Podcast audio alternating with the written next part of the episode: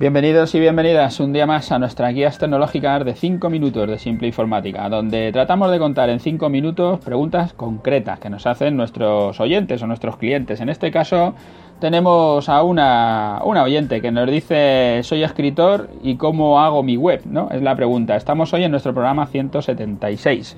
Ya sabéis que si queréis hacernos cualquier consulta podéis entrar en simpleinformática.es, en nuestro formulario de contacto.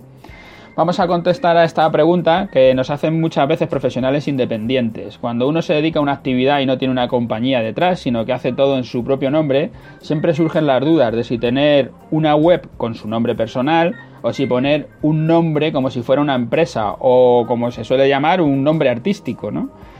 Nuestra recomendación depende de cada profesional. Si en tu sector el ir arropado por una empresa, como si fueras por ejemplo un arquitecto, y tus clientes le da más confianza a trabajar con un grupo que solo contigo, te vendrá mejor pensar en un nombre tipo empresa, como si varias personas trabajaran en un estudio de arquitectura, ¿no? Y le llamaras estudio de arquitectura José, me da igual, pero lo que estás diciendo es que es una empresa, que no estás solo.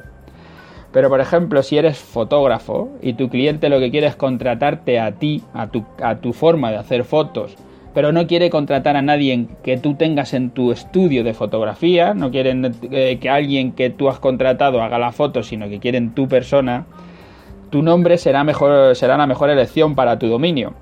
Eso, eso, si tu nombre está ocupado, por ejemplo, o no te gusta como queda, pues no sé, porque dais un apellido muy común o lo que sea y te parece que no, que no queda bien, pues puedes ponerte eso que estábamos diciendo de un nombre artístico, un nombre de trabajo, como lo quieras llamar, y comprar ese dominio para hacer tu web. O sea, no tienes por qué llamarte Antonio José, Com. También puedes llamarte, yo que sé, te puedes enviar. muchos artistas de televisión que tienen el nombre cambiado. Sus nombres que nosotros estamos acostumbrados a decir no es un nombre real, sino que es un nombre que se pone en lo que se llama el nombre artístico.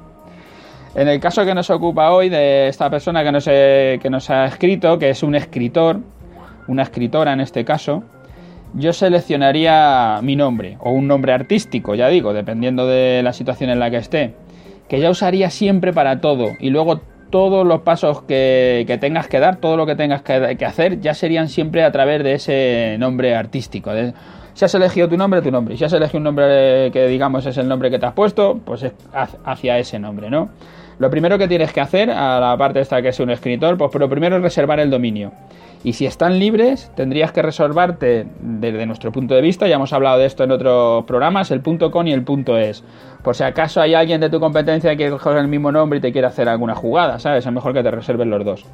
Después, hacerte las redes sociales con ese nombre, para que no te las quiten, aunque ahora no las uses, me voy a hacer el Facebook, me voy a hacer el Twitter, me voy a hacer no sé qué, si yo no las uso, no las usas, pero para que nadie quite tu nombre, te entras y te das de alta y te, reservas con el mismo nombre que hayas elegido para, para ese dominio.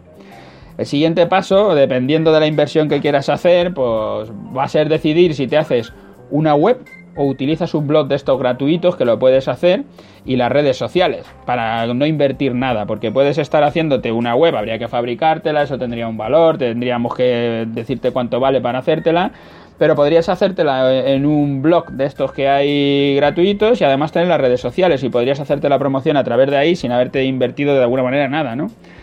Nuestra recomendación es que te hagas tu propio web en WordPress o que te la hagan, nosotros te la podemos hacer y que aprendas a utilizarla, porque como esto va a ser un trabajo de, larga distancia, va a ser una carrera de fondo, no es una carrera de velocidad, es mejor que lo tengas todo controlado tú, que seas tú el que tenga todo. Arrancas tu carrera de personal branding, tu imagen de marca, eres tú mismo, la inversión es pequeña en una carrera muy larga y que te interesa tener el control de todo en todo momento. Si el dominio es tuyo y la web es tuya, el control es total. Y una vez tienes las herramientas para empezar a trabajar, tienes que decidir cuál va a ser tu estrategia en Internet y fuera de Internet. O sea, ya tengo todo, tengo mis dominios, tengo mi web, ya me la he hecho, ya puedo publicar, puedo hacer lo que me dé la gana. Sí, pero ¿qué vas a hacer, no? Esa, ¿cuál va a ser tu estrategia? ¿A qué te vas a dedicar?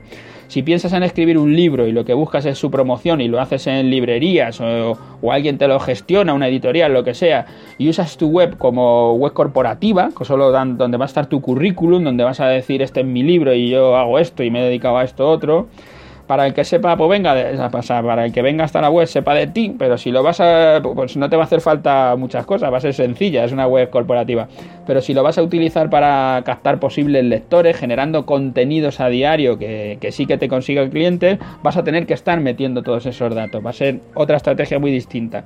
Por ejemplo, si apostaras por vender en Internet y Amazon puede ser uno de tus grandes aliados, o si no quieres entrar en esa batalla y prefieres que te lo hagan otros, eh, nosotros podríamos hacerte esa gestión también del marketing online.